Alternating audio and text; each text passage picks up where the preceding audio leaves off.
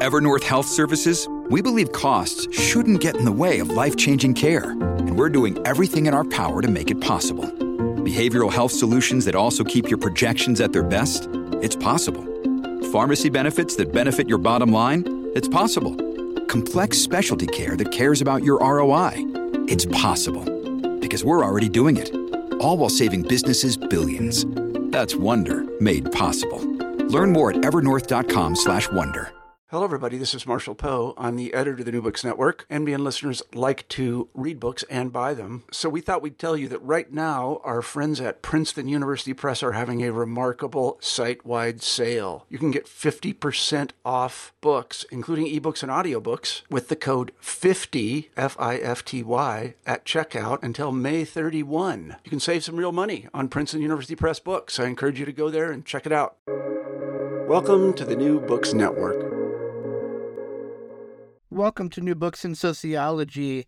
Uh, today I have Alyson Spurgas, who is an associate professor of sociology at Trinity College, with with also a position in the Women and Gender Studies department, as well as Zoe Meleo Erwin, who is a qualitative sociologist currently working in the user experience tech industry. Welcome to the show, Zoe and Allison. Yeah, thanks for having us. Thanks for having us, Michael. Good to see you again.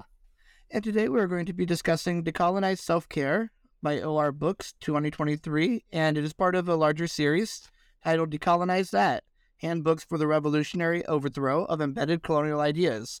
And this is the third book in the series. Again, thank you for being uh, with us today. And I want to start off by asking how did you come upon this title and decide to to write this book together? So I can kick us off, Alyson, and obviously pop in here. Um, so it, it's kind of funny how this started. Alice and I were uh, longtime friends from grad school. Um, so we were both in the same doctoral program at the CUNY Grad Center, both uh, sociologists, both sociologists of embodiment and medical sociologists, health and illness. And uh, we established a friendship at that time and kept in touch after we both received our doctorate. So we would get together periodically and have these sort of winding conversations that would cover all sorts of topics from, you know, the personal to the political. Uh, and then increasingly, we started talking about the fact that we shared some common health concerns, and we're just sort of like uh, recounting the various things that we had tried to address these things and the ways in which we were kind of hopeful that they might work, but also sort of critical about the way they were framed or sold. Uh, and so suddenly uh, we realized there was maybe a bit more to unpack here. We had like a sociological interest as well as sort of an embodied stake in the kinds of things we were discussing. And so the main focus of this book is on self care and how to decolonize it. You know, I've heard self care a lot, and self care is one of those concepts that are thrown around a lot and have a variety of definitions. But uh, what do you see self care to be um, in in terms of what you're writing about in this book? Um, well, I can start with this briefly. Um, I would say, I mean, there's there's actually kind of like two origin stories here. Um, on the one hand, uh, we're definitely looking to um, movements, um, you know, radical revolutionary political movements of the 60s and 70s. So we're thinking about um, DIY health um, movements from, uh, you know, from Black feminist circles to like the Jane Collective. Um, you know, basically wherein groups of people who are historically marginalized and certainly were at the time and still are, um, would uh, fight for their right to kind of take care of themselves and their communities. Um, and this was often a response to uh, a medical system and governmental institutions that were failing them, you know, that were not supporting them. So um, really just groups, you know, taking things into their own hands and taking their health and healthcare into their own hands. So I'm thinking here about the Black Panthers, um, and their community breakfast programs. I'm thinking about the Young Lords um, and their before and after school programs, wherein they would teach kids, um, you know, about their own cultural heritage and in their own language. Um, and I'm thinking about feminist movements as well. Um, so kind of DIY health, DIY healthcare movements in that um, area. but then there is another kind of story here, which is where patients were at various points in I think probably the 70s and 80s um, encouraged to kind of take on their own care, actually, kind of as a way to offset the work of doctors and the healthcare system. So, actually, Zoe, if you would do you have something you could chime in there with at all or yeah i mean i, I think i would say it was sort of part of this uh, larger moment um, in which you know many people sort of locate um, the point in history where neoliberal ideas really start to get taken up and so there's this broader idea that um, uh, the best way forward for society, for society, um, the most profitable and uh, a way for a society to um, advance, the way in which most people can flourish, is uh, a state in which the there's a rollback of government programs and services, um, and more is given over to the market. And as long as individuals have a wealth of information, they can therefore make the best choices from themselves, unencumbered by you know what people might now say is the finger wagging of the nanny state. So there's this idea that you know we all can sort of be our own best CEO, uh, advocating for ourselves, whether it's in you know general life chances or in health and wellness, uh, by just taking it upon ourselves to do our own research, um, avail ourselves of the information out there, take up maybe expert advice, and then uh, you know live our lives accordingly, putting these things into practice. So part of this then is the idea that uh, health and wellness would be best served by just making information available to populations, uh, individuals having a responsibility to take it upon themselves to pursue healthy living and follow up with their medical providers. So, and, you know, it's this kind of broader political and cultural moment that we find this happening. But then there's also, you know, these other threads that we're tracing through briefly in the book. I mean, we really do give a short history, but there's also this sort of disillusionment with the allopathic or biomedical system of medicine um, you know, perhaps uh, some of this comes from the 60s, the countercultural movement, a distrust of mainstream institutions. You could say perhaps some of this is uh, the sense that the field of medicine and the field of public health are not addressing chronic disease as well as they might have done with infectious disease in the decades prior. So there's these multiple different histories kind of all coming together at the same time. So, sort of opposing forces, right, of liberation uh, with the different movements and call it grassroots self care movements of people liberating themselves and uh, through food programs with the uh, the Black Panther Party and the Young Lords, and, and as well as the Jane Collective. And then on the other side, uh, this sort of oppression uh, with forced hands or, or, forced care, as you call it. Uh, it. Is that sort of these two different uh, call it pathways of of, of care? Um, I would. I mean, I would actually bracket the kind of for, the forced care for a moment, and I would say we in the book. I, th- I think that what we we are looking at primarily is the kind of c- current contemporary moment where we do see something kind of different happening, and this kind of um, interesting tension um, wherein people people know the history of these community programs, right? People know the history more and more of the disability justice movement, you know, and some of these revolutionary movements. And people, um, you know, kind of rightfully feel um, sick and tired, right? People are sick and tired. People are, um, I mean, especially after, you know, over three years now of a global pandemic. Um, and people are rightfully distrustful of medicine, of kind of institutionalized um, medicine, you know, because it's failed them, you know, and because it's sexist and it's racist, you know, in too many instances. Um, and so, what we kind of look at is how that legacy is actually, interestingly and sometimes kind of almost contradictorily, taken up within the market.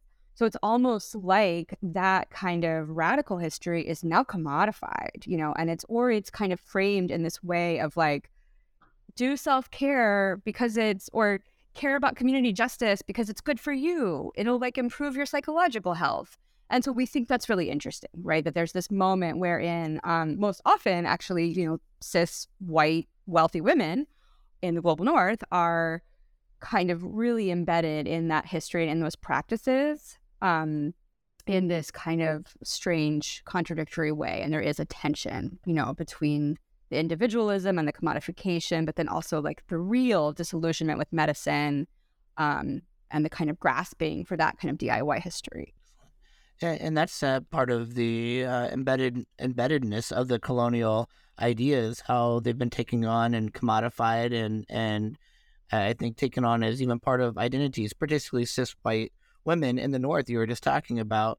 seeing it as part of who they are, and uh, um, in that way, maybe being liberating, but also, um, well, also being somewhat contradictory. Yeah, exactly. Yeah, and then I guess to speak to the to the forced care question, um, I mean, maybe um, Zoe, you could help me, but I, I, I am just thinking about the ways that um, different groups have been, you know, as as people have struggled against medicalization, right, and have said, you know, I want to do things DIY, I'm going to do things my own way, and they've they've sought um, what are often called complementary and alternative forms of medicine. Um, at the same time, you know, some groups have been have continued to be, you know, kind of hyper surveilled and regulated um, by medicine and by capitalist, um, you know, state based kind of surveillance. You know, so I am thinking about. We are thinking in the book about the ways that, for instance, um, the abortion rights movement kind of really came to the fore and was very um, what you know did amazing work you know very useful very powerful work um, but sometimes certain people were privileged within that movement over others right? And so we know that um, you know as much as having the right to have an abortion and having control over your uh, reproductive autonomy in that way is crucial. There are other aspects of reproductive autonomy for instance the ability to build a family the ability to not be on birth control if you don't want to be on, you know, oral contraceptives or something like um, Depo-Provera, you know, which we know was pushed upon Black women at various times. So just thinking again about those kinds of contradictions um, and how that is can be kind of situated within this idea of what Michelle Murphy calls um, protocol feminism. And one of the reasons why we're trying to point out these uh, contradictions in these histories, in these radical histories, even like in the Jane Collective, is sort of not to cast blame, right? Like we're not uh, doubting the intentions of even these cis white women who now now become sort of face of the history of the reproductive rights movement. Um, so we're not here to doubt their intentions to do good in the world, to make change. Um, and we're not here to cast blame. In fact, we try to very clearly state that none of us are outside of these systems, these dominant systems of you know, power and inequity. And we situate ourselves often sort of tongue in cheek in this as well. Um, you know, pointing fun at our own proclivities towards, you know, kale smoothies or yoga or whatnot. Um, but just to sort of point out that there's no outside of these relationships of power. Within these relationships of power, we all are sort of differently positioned, and we want to stress that it's important to recognize your positionality there and, and be accountable uh, for any inadvertent harm that may come um, from our actions or our lack of information or knowledge about a given situation or a given history or um, how we interact in the world with others. But what we're trying to say is that one can intend to make change. So one could intend and make change in a reproductive rights uh, movement. One could in- intend to make change by offering some kind of self care uh, therapy or product one could have the best intentions in those things, but still end up replicating uh, the status quo. And and so again, it's like not to cast blame, but to point out these contradictions that all of us, in some way, shape, or form, embody, because there's no outside of these historical moments and these relations of power. And part of that comes with awareness, I think, instead of casting blame, but to take awareness and to to take account of ways in which oneself is part of the uh, self care industry. Uh, whether it be as consumer uh, or as you know promoter as well. Yeah. Yeah. Excellent. And and you talk about um, certain people having privileges. Who do you think the modern forms of self care privilege most? Um. Well, we do. We talk a lot about in the book about gender. So we are, you know, and and whiteness. So we are thinking about um the ways that the self care industry has really been has been kind of feminized, and it is this interesting thing where now, you know, there can be lady venture capitalists, you know, of a certain kind of ilk and background. And that can happen. And we, you know, we talk about Gwyneth Paltrow and Goop, you know, as kind of a forerunner of this type of um, thing, but but also but not to just say it's you know it's it's obviously not just her. You know, I think she if, if anything she's become almost the um, like a scapegoat within within all of it or just kind of the person that people kind of focus on um, but there is certainly um, a kind of a white feminization, kind of of of um, the self care industry, and and we argue that that happens both in terms of form and content. So we we do talk about how actually the form of commodification it looks a little different. Like we talk about how Goop started as like a kind of like a newsletter, like a friendly, like it's it's kind of meant to mimic certain um, old forms of women's knowledge and kind of women's community. Um, we talk about things like contextual commerce and BFF marketing. So the idea that like your jeans are never going to put you down and you should, you know, be able to really connect with this clothing line and you should be able to feel good about the designer and the owner of the line and kind of share like a, like a women's liberation story. Um, so yeah, so there's a lot about gender here. Um, definitely white white gender, white white femininity. Um, I don't think it's only women. I mean, there if if you also look back at various other forms of kind of self care, we can look at things like um, well, Zoe could probably jump in here too, but like the is it bulletproof? The yeah, bulletproof. yeah, yeah yeah, you know, things like dopamine fasting. Um, there's definitely kind of more masculine, like a kind of like Silicon Valley uh, style, um, masculine kind of approach to some of this, but a lot of it we think is is targeted at this point more toward women.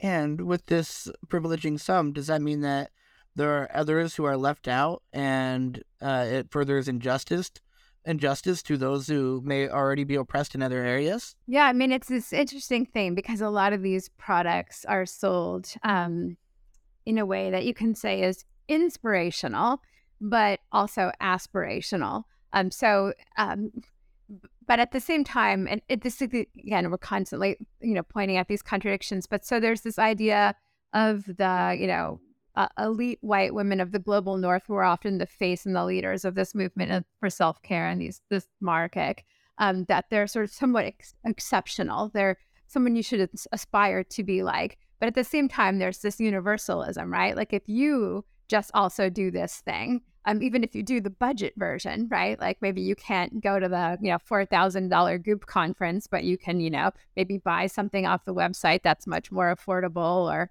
uh, you know, it's some other version you might find on Amazon that you too can have self care. You can just have like the budget version. So, you know, while we're supposed to aspire, like obviously these are the best forms, the form, the Goop forms, the four thousand dollar forms, whatever it is. You know, you can get your uh, version as well, and and you should actually because um, this suggests that you're sort of taking care of yourself, that you're making this space space for yourself. You're restoring some kind of originary state of health and you know authentic state of who you really are but you're also optimizing yourself at the same time to you know withstand the rigors and the anxieties of modern life and maybe even excel in that climate at the same time yeah, it's interesting. I, I see that being a contradic- uh, contradictory as well in terms of belonging to a self care club, call it that, I guess. This sense of collective individualism, wanting to it even has the word self in self care, right? So becoming self, becoming individualistic, but also while being part of a,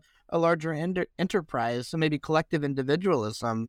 So do you see the enterprise of self care as being one that is, uh, call it individualist, focusing on on an individual uh, identity?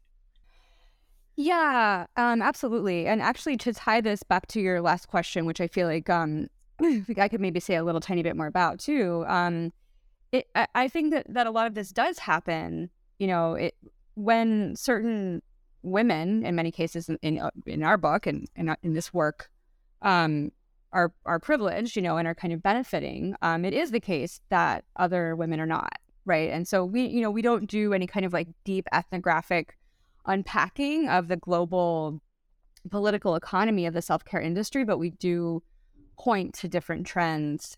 Um, you know, we have data data that suggests, you know, kind of just the absolute um, uh, disproportion, you know, of, of where the money is kind of flowing and how and how the how the industry is operating around the world.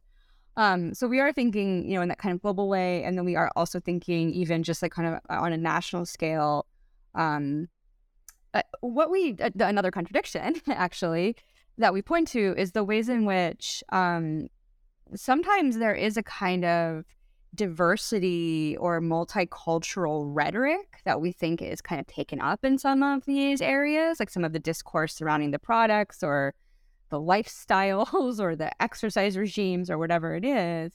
Um, but we ultimately argue that it's pretty facile, that it doesn't, you know, that the way that diversity, that kind of DEI initiatives, right, like diversity, equity, and inclusion, um, that they are incorporated, but that they really fall short of justice um, insofar as it's part of a marketing scheme. It's part of a kind of, um, you know, a, a, a very superficial um, image of multiculturalism that isn't like a deep kind of um, excavation of that concept, you know, or like attention to that.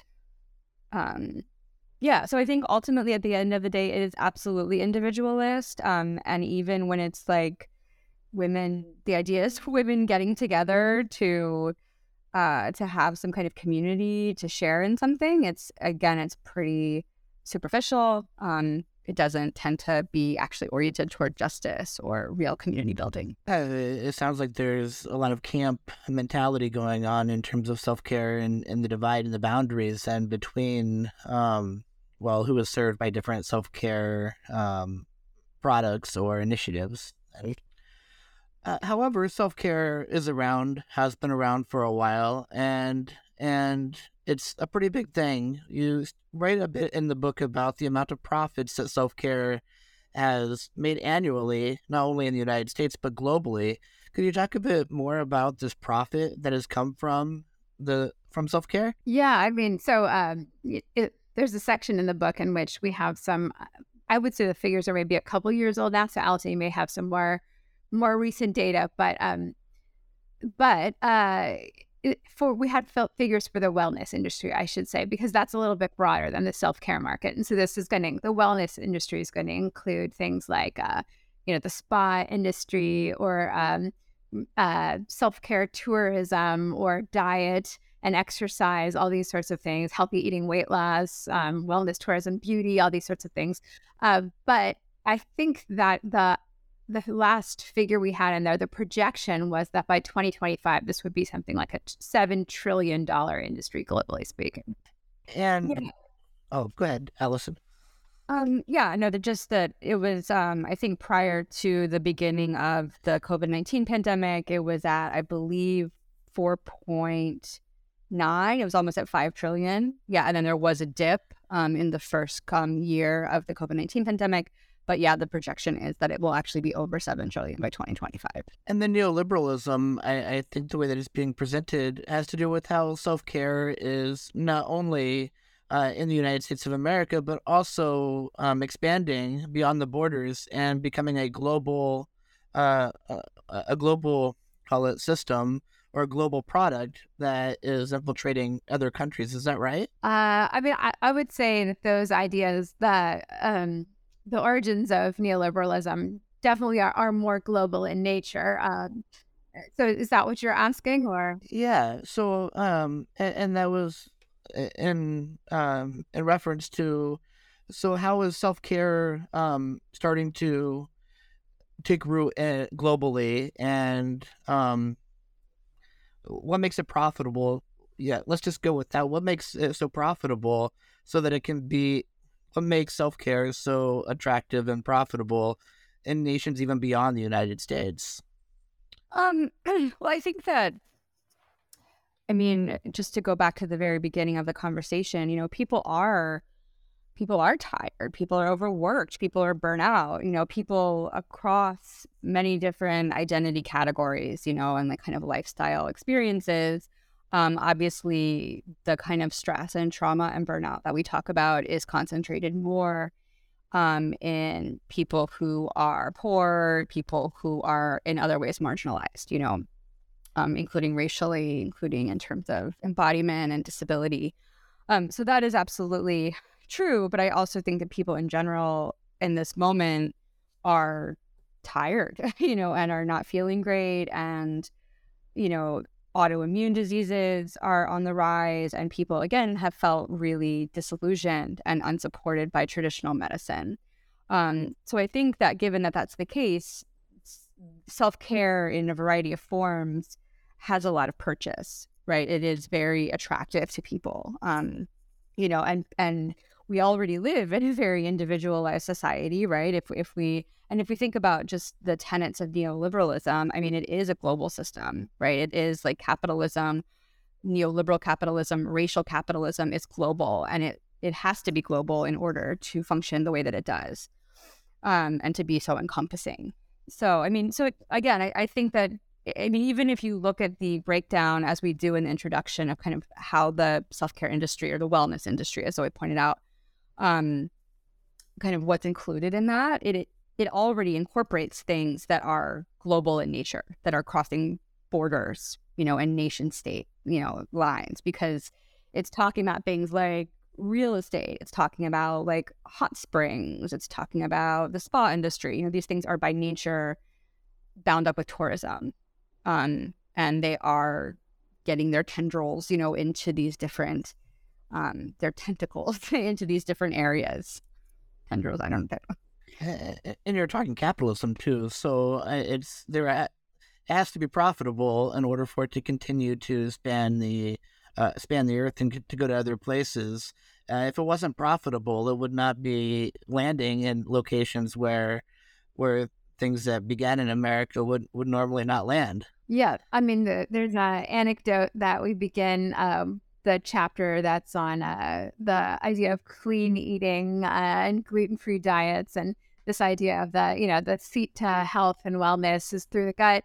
We begin this with an anecdote about um, a, uh, health coach who uh, was a um, a coach for a very well known, shall remain nameless, but trust us, you've heard of them.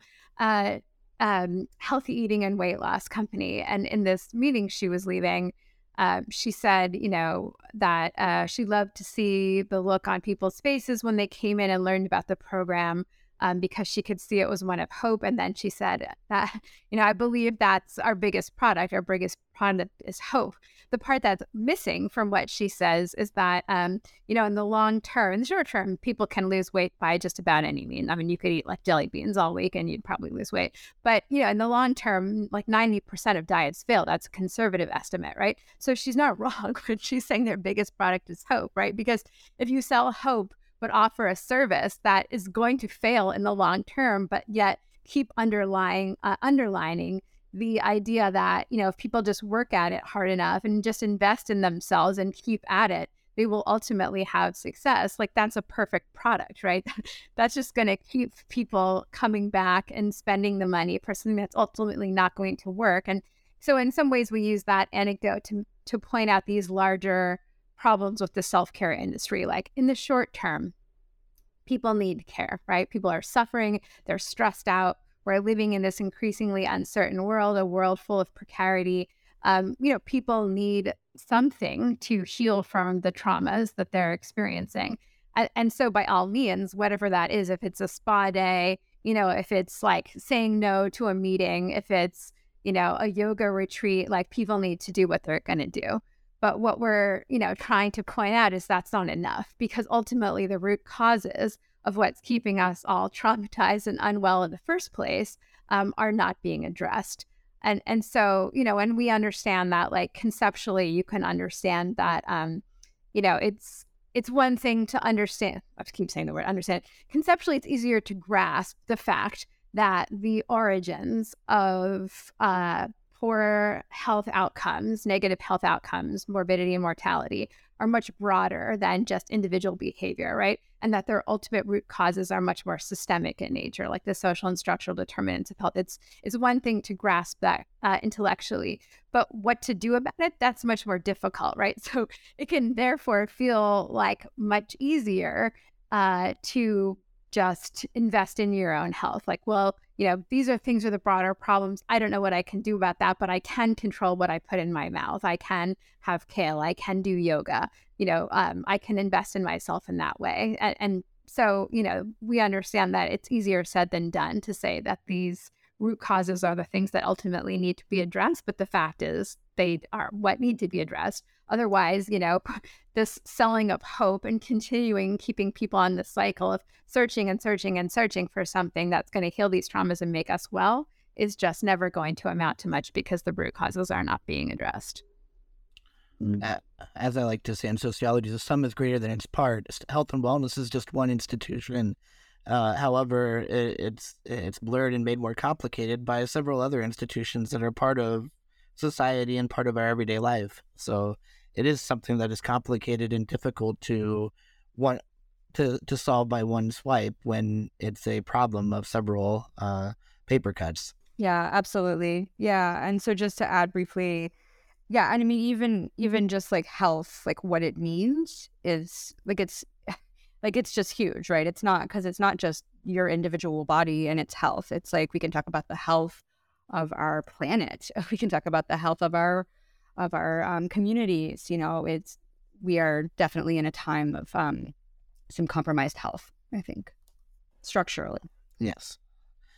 And, unfortunately, we're not fortune tellers as sociologists. However, um, in, in this book, you you identify some potential solutions to this inequality and oppression of self care.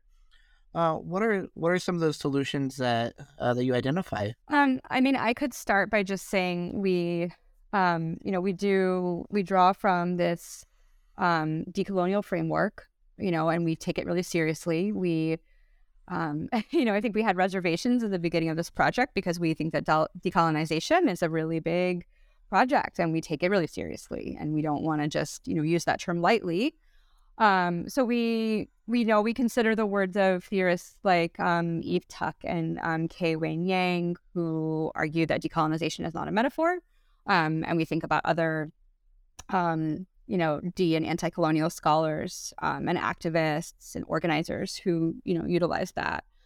Um, and I think that ultimately, you know, we just we come out and and argue that we need more care and less self.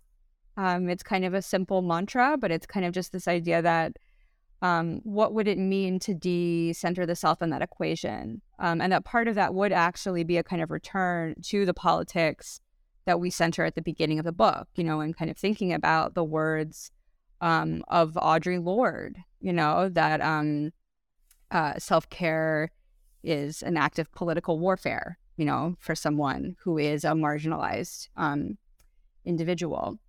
That's not the complete quote, but um, but so but you get the point. Um, you know, and just yeah, thinking about the thinking about the disability justice movement, and thinking about ACT UP and you know um, the AIDS activism, you know, in the 80s and 90s, you know, just groups that really said, okay, our health is being really compromised. You know, we are not getting what we need.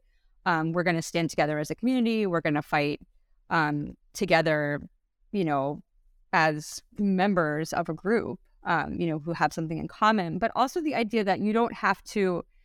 This is something I think about a lot. Do you have to like be able to fully understand someone else's position in order to fight for them or in order to call for justice? Um, and I would argue no. You know, we don't. You don't have to be able to fully understand every single um, experience that someone else has. Um, so I think that that's really where we kind of end up is how can we um, take the the fact that people are actually not all in the same place. Like we are all tired, and you know, or many of us are very tired and very sick and have all kinds of um, health issues going on.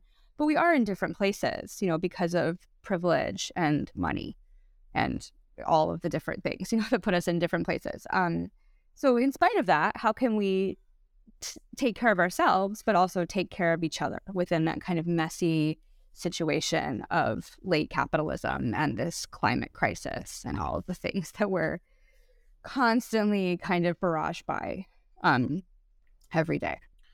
Uh, so the uh, uh, in some ways the products and services of self-care become scapegoats for the larger problem of capitalism and potentially creating communities of care rather than self-care units might be might be a way to uh, revolutionize and create change within uh, within the system of care.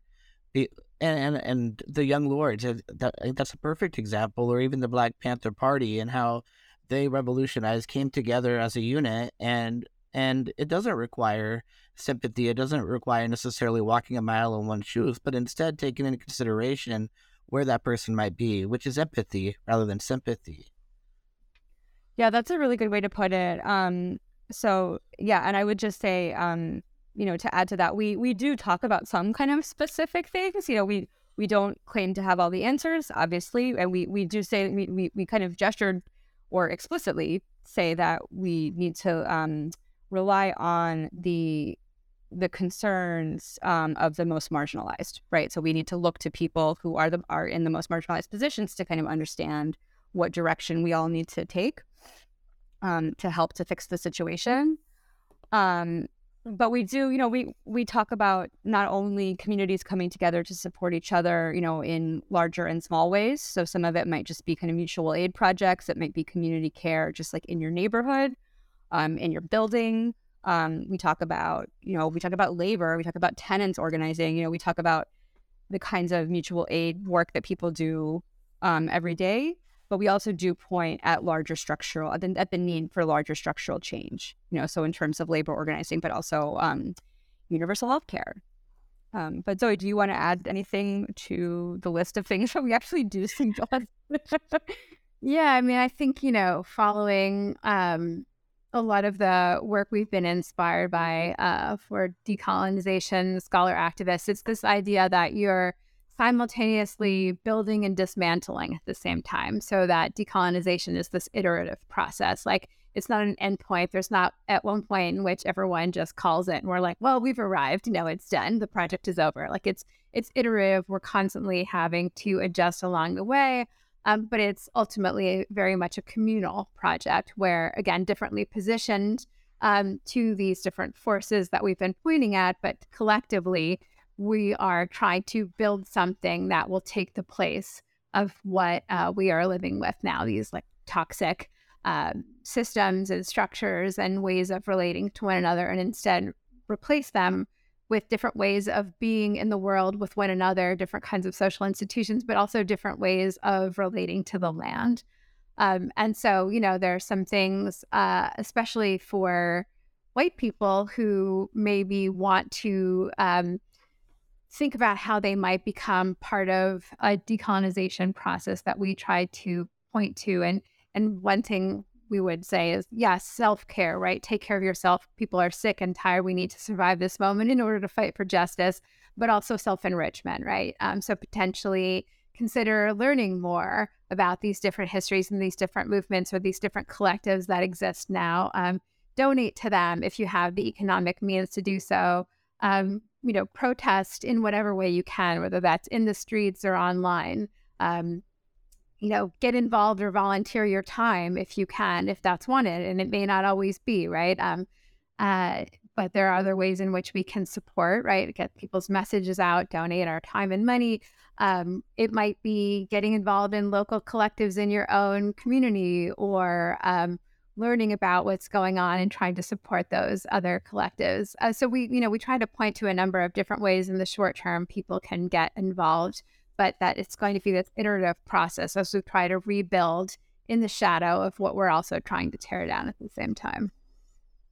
And these range from national to regional to even local. I, I right? They're they're not just one big collective that you have to go but the, I, I think of at William Penn University, uh, where I'm an assistant professor at, and we have an organization that recently, um, uh, only a few years back, actually started up on our campus. It's a BIPOC organization uh, to bring awareness to um, not only Black and Indigenous, but also uh, all persons of color, and uh, to bring awareness of the needs within these rural communities that may not necessarily be fully aware of um, of how they're not recognizing the full spectrum of uh, of, of race and, and ethnicity uh, across the whole community. Uh, and other ways that I see on campus are local barbers on campus who are providing, uh, you know, um, haircuts and things like that on campus for persons of color because there isn't anybody in the community that they're aware of who they would trust messing with their, well, uh, providing them with haircuts. Yeah, I mean, we talk about like uh, simple stuff too, like that. You know, we definitely talk about, um, you know, different collective. Uh, where we both live in New York City, so so talking about different collectives, like in this area on the East Coast, um, but also that are you know that are national, you know, or that kind of spread beyond this area. Um, but yeah, definitely, you know, is there is there like a local group you can support who does acupuncture? You know, I mean, like we're not against those things, right? I mean, people do need things like acupuncture and to stretch their bodies and do things with their bodies to make them feel good and feel better. And especially the most marginalized and traumatized among us need those things. So it's we try to look to groups who um, offer support or who center who center the people in communities who are who are marginalized right so if you're you know i live in brooklyn you know which is a very gentrified place um you know is are, are there collectives i can support you know who will give offer scholarships or funds like to you know to offer therapy to people who are actually like from brooklyn you know from the neighborhood especially if they're racially marginalized um you know are there just what's happening kind of on the ground. So not only in terms of that type of care, but also just what's happening on the ground that like I can plug into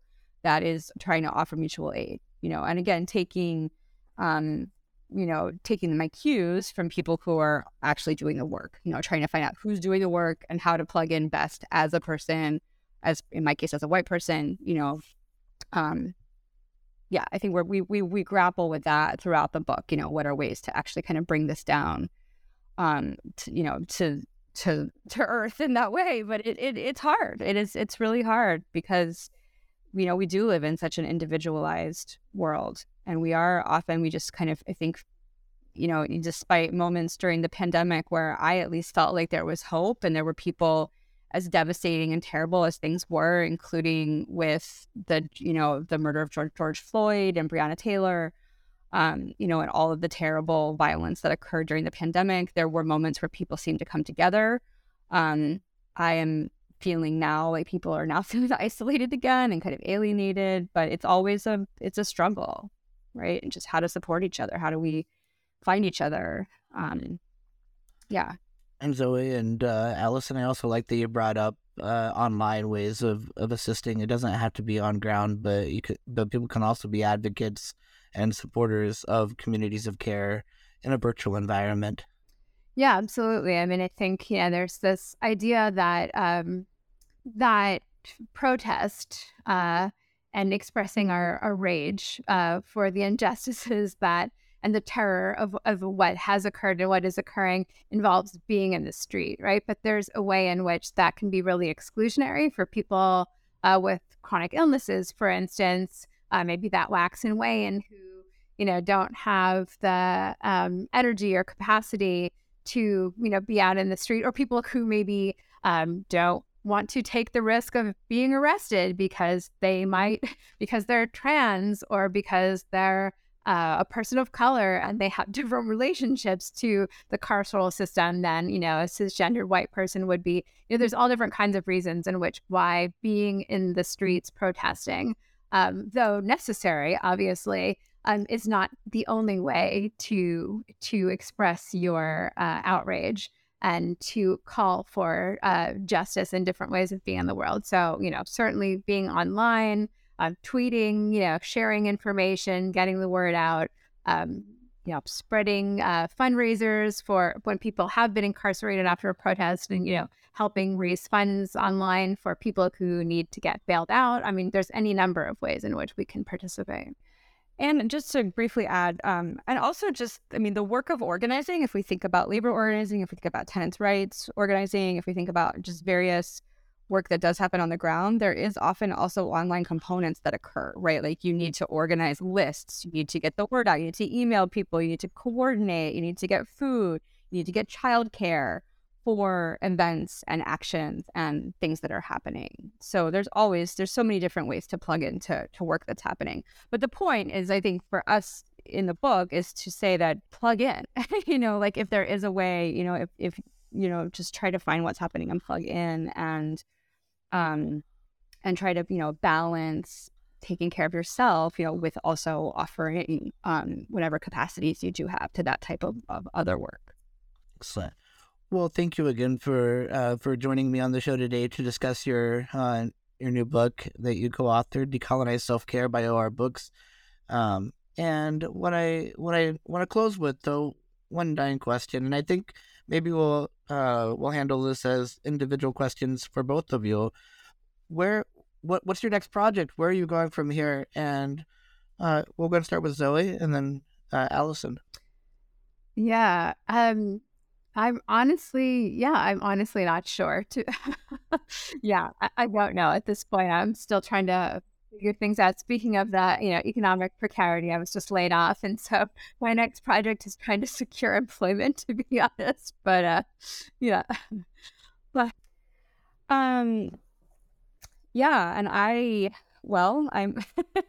I'm also um, at a bit of a crossroads. Um, I I'm really interested in continuing to to do work on care. Um, I'm interested at this point in uh, not exactly sure what, what my, what my next research project will be, but I am interested in um, sexual robotics and kind of various other types of technologies of care, like kind of technological technologized care assistance um, and different kinds of companionship, um, including through things like sex bots. Um, so that's something I'm interested in exploring more. Um, and yeah, but I'm also really open and um, I'm also really interested in continuing to do research on self-help and and actually other types of therapy. So kind of beyond beyond self-help, but also community help and community forms of um, of therapy and support. Excellent. Well, I look forward to reading the next book that both of you have out. So keep me in mind once it gets published and keep me in mind as you start to work on your next project. I'm always interested in hearing uh, the newest of scholarship that sometimes gets stuck in these little chambers that uh, uh, that do not get infiltrated and, and, and shared with others. So thank you again for being part of this show. This has been another episode of New Books in Sociology. Have a great day. Thanks so much. Thanks, Michael. Have a great one.